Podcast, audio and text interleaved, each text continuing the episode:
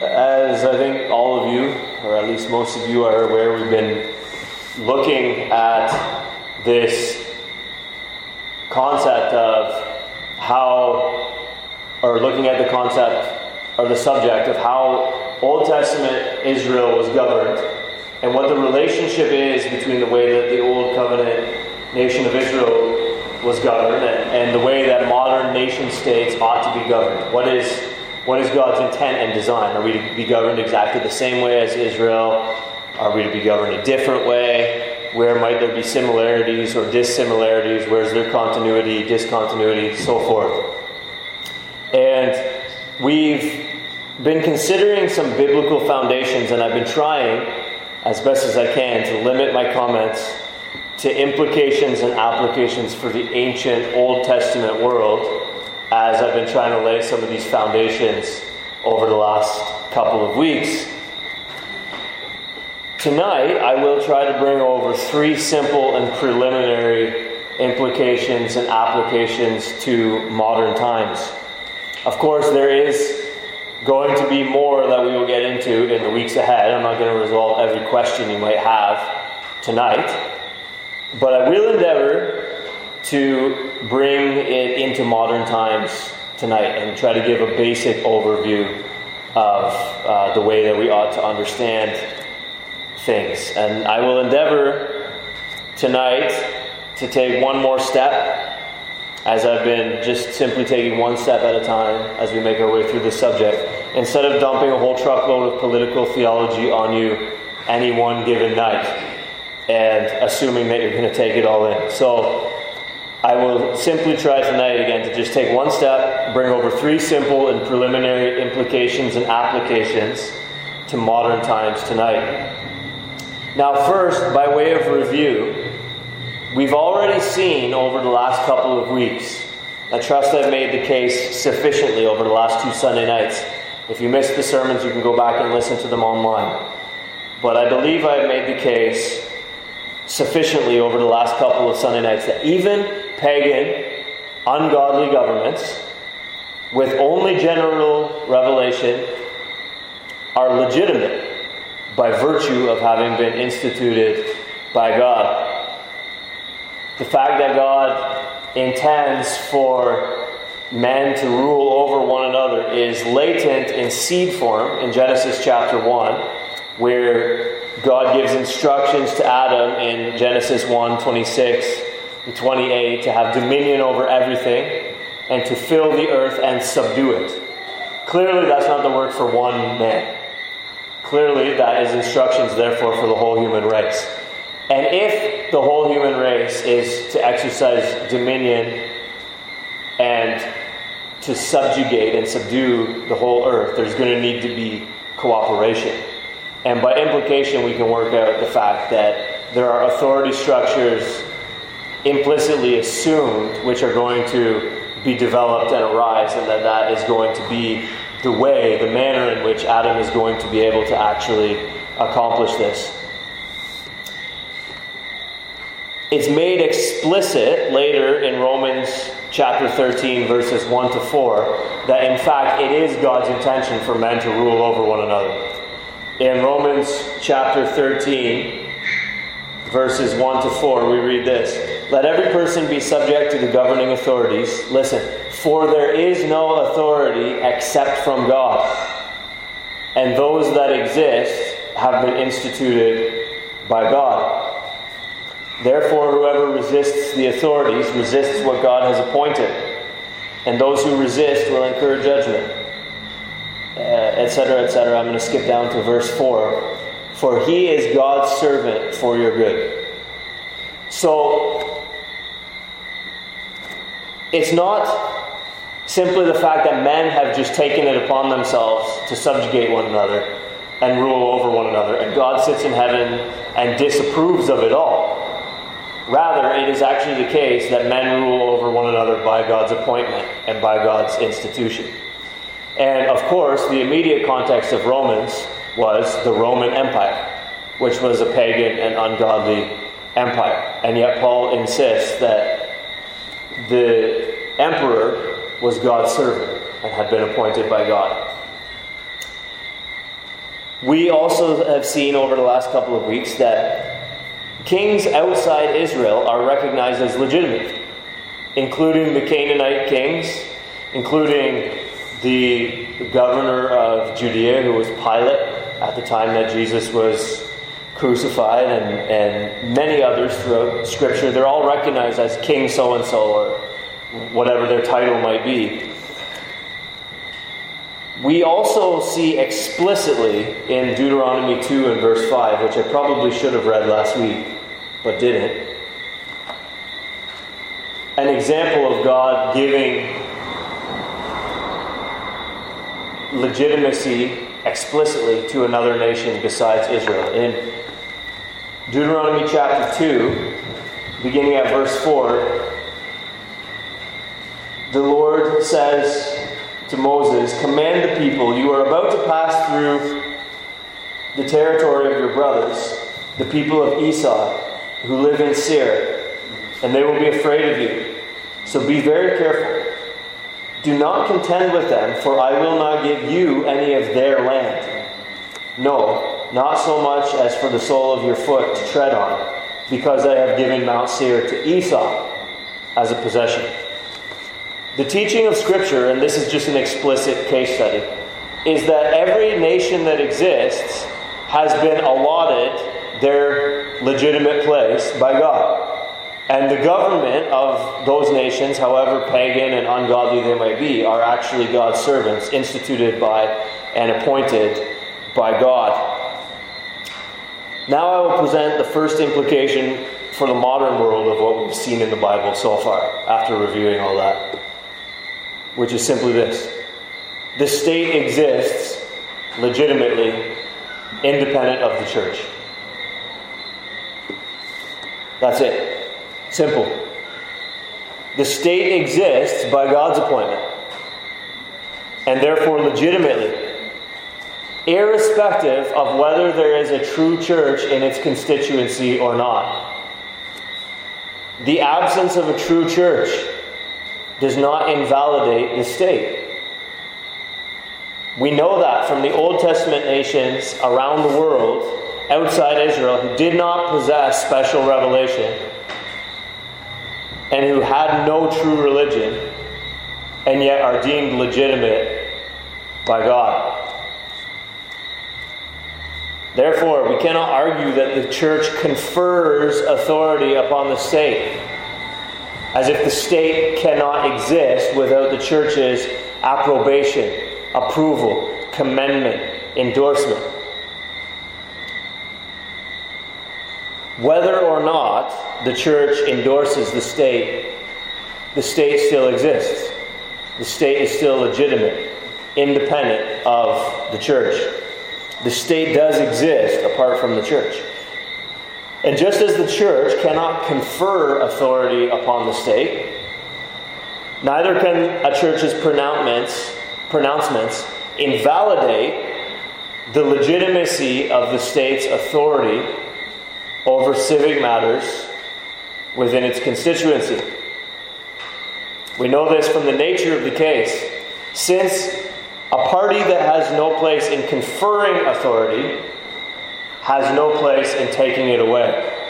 So, whatever God, whatever authority God has given the state, the state has, whether the church recognizes it or not. God is the one who has given whatever authority it is that He has given, and only God can take away that measure of authority from the state. Again, Jesus recognizes Pilate's legitimate authority in Matthew 19 to decide his case as the one whom God had raised up to govern Judea at that time. Even though, of course, God did not condone the way in which Pilate exercised his authority in that case, handing over Jesus to be crucified.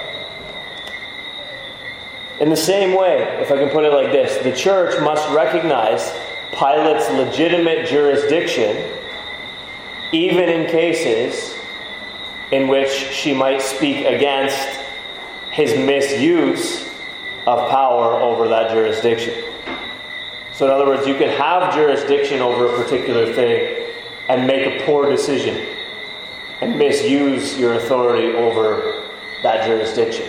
It doesn't mean that you didn't have the legitimate authority to make a decision in that case.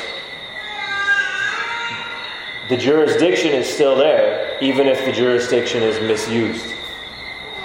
So, to bring it into the modern world, present day, present day North Korea is a legitimate state.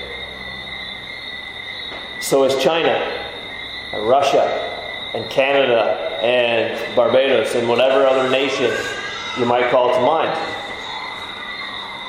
Well, what if they're not governed by a biblical worldview? Nevertheless, their governors are still God's servants for the civic good of those in their constituency, and they retain legitimate authority to make laws to that end. Their authority is real and valid. Their borders are real and valid. They have authority over civic institutions within their jurisdiction. God does not look at the world and say, King, Kim Jong un is no legitimate leader at all. Nor does God endorse the discontented Canadians' statement that they wove on, waved on flags as they made their way to Ottawa in the truckers' protest F. Trudeau. God sees Kim Jong un and Trudeau and whoever else as legitimate rulers of their respective jurisdictions raised up by him, appointed in his providence for the present day, for this moment, with respect to civil matters for the temporal good of their people. Now, if you know anything about North Korea and the miserable conditions there, no doubt there will be a day of reckoning for Kim Jong un and there will likewise be, not to put them on the exact same level here, but there will be a reckoning for Mr. Trudeau also for the ways that they have failed to do civic good to their people. And in many ways have actually acted against the civic good of their people.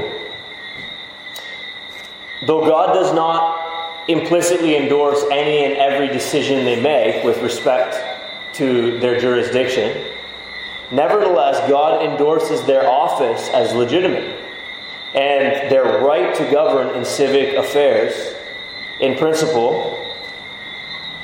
Again, even if He does not always endorse the manner in which they use that authority. Here's what we need to understand the church must, therefore, if God recognizes that legitimate authority, the legitimacy of their office, the church must also recognize the legitimacy of their office. Not governing by a biblical worldview, not being guided by God's word, not using legitimate power for the end for which it was intended and given. None of these things invalidate the jurisdiction, the, the state's jurisdiction over civil matters within its constituency. So, to summarize this first point, the state exists legitimately independent of the church. Whether or not the church endorses the state's authority, whether or not the, the church recognizes the state's authority, the state nevertheless has authority from God over civil matters within its constituency. The state exists legitimately independent of the church. Here's the second point. I got three, right? That was the first one. Here's the second one,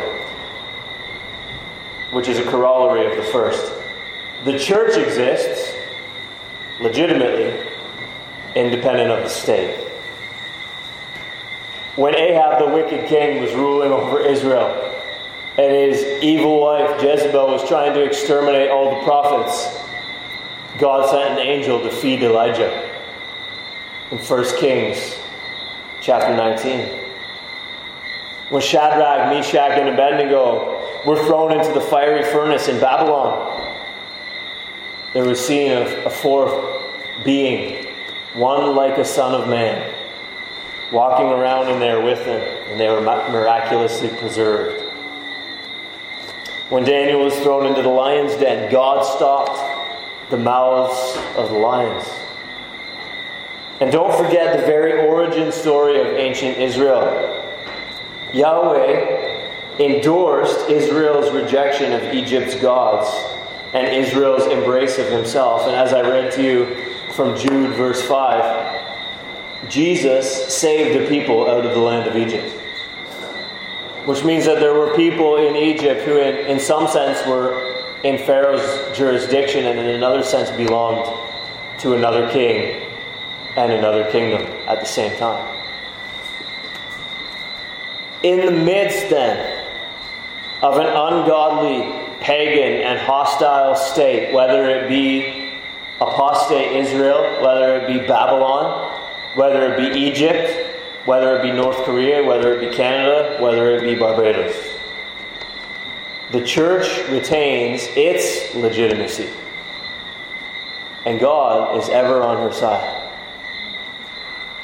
The state does not confer legitimacy upon the church, and the state, therefore, cannot take it away. So, just as God has granted the state a certain legitimacy, which the church cannot invalidate or take away, likewise, God has granted the church legitimacy, which the state cannot invalidate or take away. Throughout human history, even in the last two millennia since Bible times, we have seen various governments try to act like their kingdom is the only kingdom. Like there is only Caesar, or there is only Pharaoh. And make its citizens swear sole allegiance to their king. But there is another kingdom, and there is another king and he does not require Caesar's endorsement, nor Pharaoh's, nor any president, nor any prime minister's endorsement to be a legitimate king. Neither may the boundaries of his kingdom be pushed back to what the rulers of this world consider to be acceptably small and non threatening. Jesus reigns. And his ambition is not parochial but universal. As we so often sing, Jesus shall reign where'er the sun does its successive journeys run.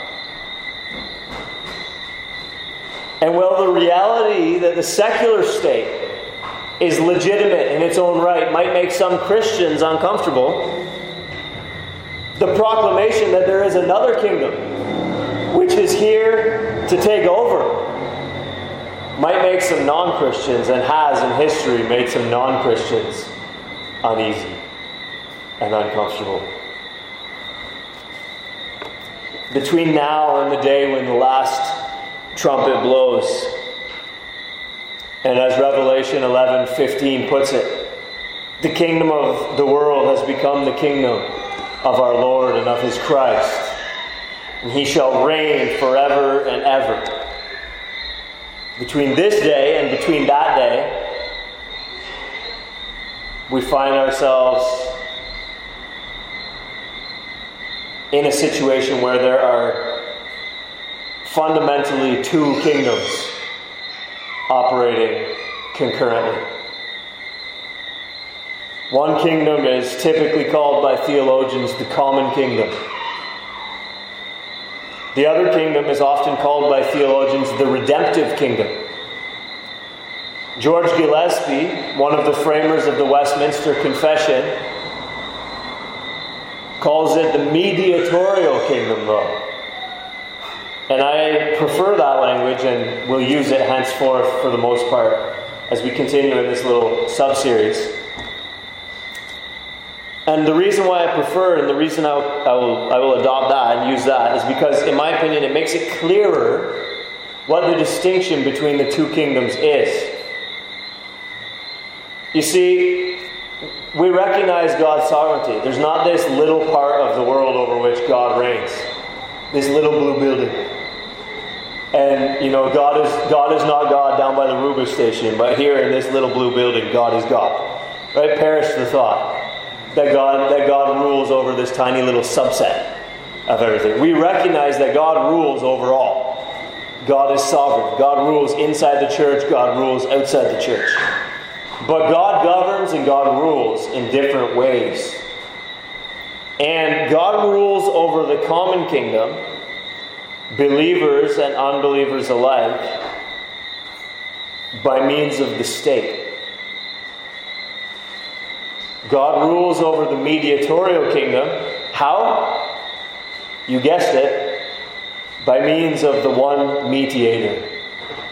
One mediator between God and man the man Christ Jesus, as 1 Timothy 2 5 puts it.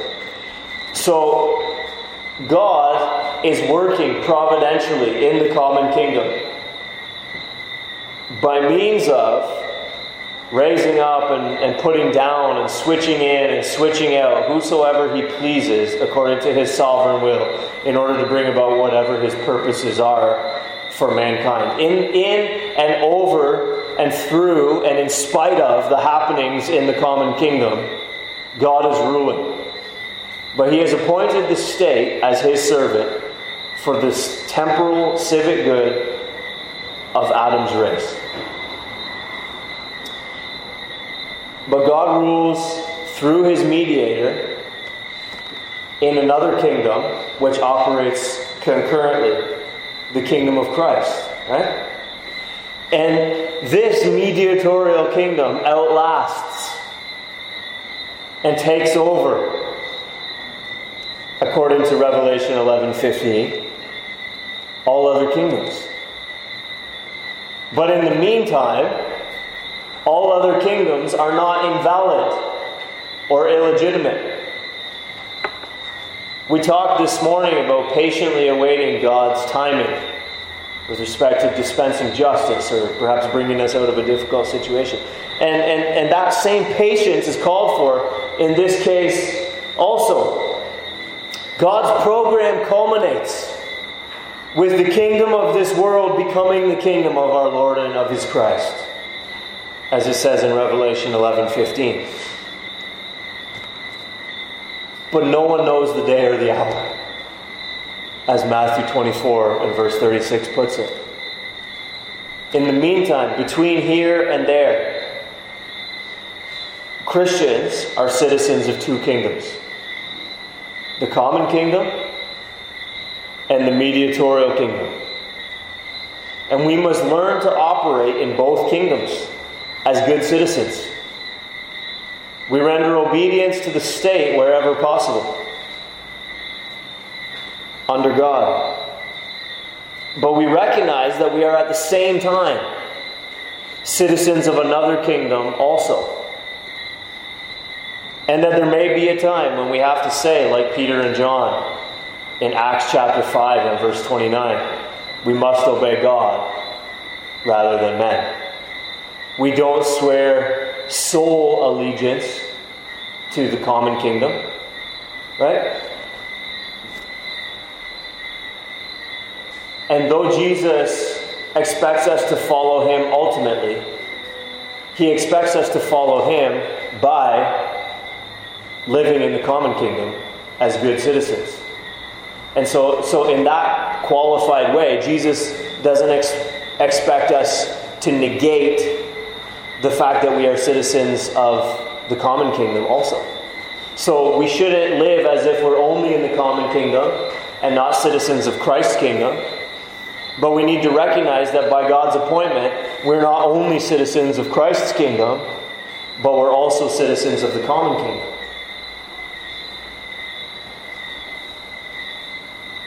As we make our way through whatever remains of human history, until the kingdom of this world becomes the kingdom of our Lord and of his Christ. Whatever difficulties we encounter trying to live in two kingdoms, we need to affirm the legitimacy of each and do our best to be good citizens, recognizing the providential appointment of whatever particular government we may happen to find ourselves under with respect to the common kingdom. Recognize these governments to be God's servant for our civic good, whom we may not resist without resisting God. And yet, also at the same time, recognizing the kingship of Christ over another kingdom, which will one day outlast and take over the constituency in which we live. Sometimes the common kingdom provides us with favorable conditions to be citizens of Christ's kingdom, and sometimes it doesn't. But whatever the case, we know that Jesus has been given an everlasting kingdom, an everlasting dominion which shall not pass away, and a kingdom that shall not be destroyed. And that Jesus shall reign where the sun does its successive journeys run. And we know that in the meantime, God will be to us a mighty fortress in the face of opposition and even persecution in the common kingdom. So, those are the three simple points, trying to sketch it out broadly and bring it into the modern age. The state exists legitimately, independent of the church. The church exists legitimately independent of the state. And there are fundamentally two kingdoms operating concurrently.